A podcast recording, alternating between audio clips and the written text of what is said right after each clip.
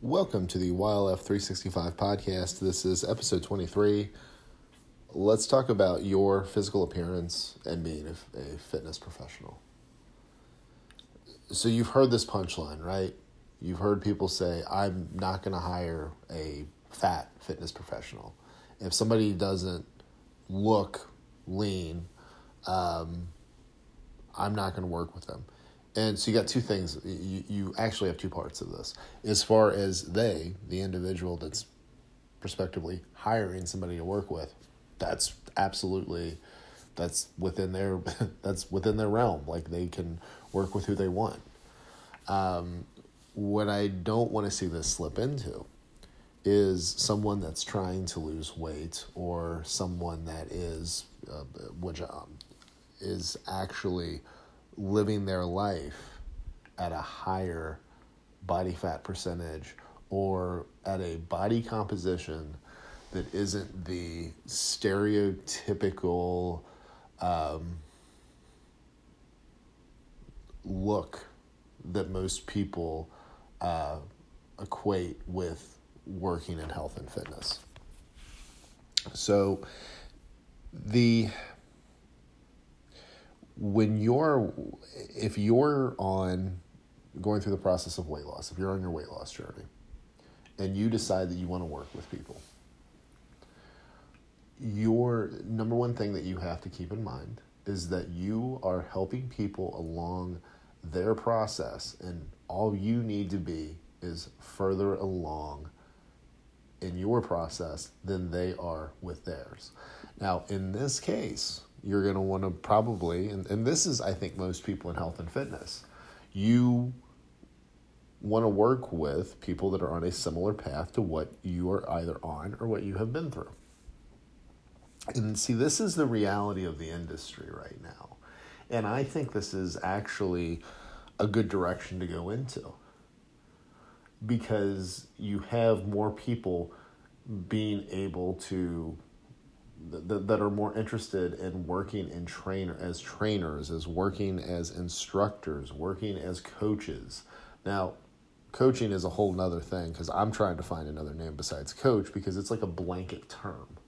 Like for what I do, I don't want to call myself a coach. I've not figured out what my name is yet. So my title. So I'm I'm still I'm honestly trying to figure that out.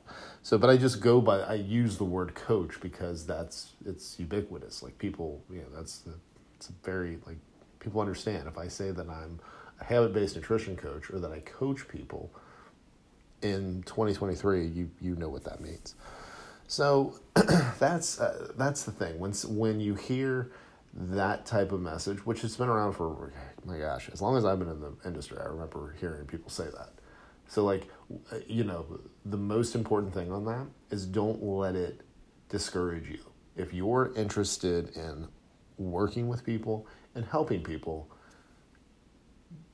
just you know stay the course start working with people that are again you're further along in the pro- in the process than they are. And while everybody's journey is different there are some things that are underlying that you're going to understand working with someone that's in a similar situation to you that other fitness professionals just straight up would not so, you know, and the other part on this that I think is funny, and this, so this, this, um, this whole thing, it's like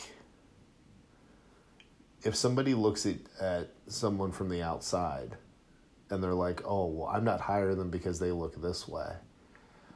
Like, for me, my, my entire thing is I want to show you guys that consistency when it comes to eating and exercise, when you have a, a plan and program based around your preference, is the main thing. And I also want to show you that, you know, when you're eating and you're you're you know eating a lot of of nutrient dense foods, you can get creative with what you make and it doesn't have to you don't have to break the bank when you're cooking at home. Um, you eat a lot of the standard stuff, you know, fruits, vegetables, drink water, and and all that. Um, and then you can also work in some things that are, you know, like nachos, pizza, burgers, stuff like that if if you really enjoy it. So I'm very much aware that um, something else that has been said to fitness professionals for years, which is your your body is your billboard. It absolutely is. But you know, if people are making a judgment from the outside, you don't necessarily know what that person has on their billboard or why it is the way that it is.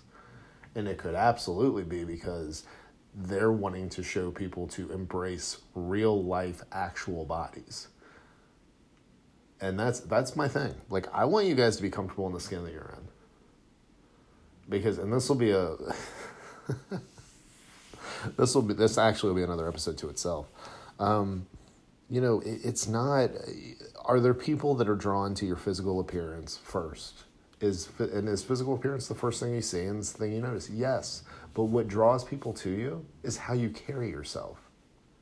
And, and that, that includes literally how you carry yourself, but how you carry yourself as a person, your personality, what stands out.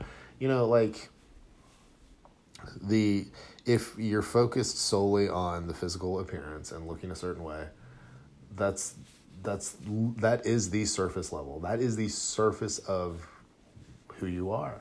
And you're going to attract surface level people if that's the main thing, if you think that's the main difference maker. And you start attracting surface level people, you're gonna have surface level relationships. So that's in that's in all areas of your life.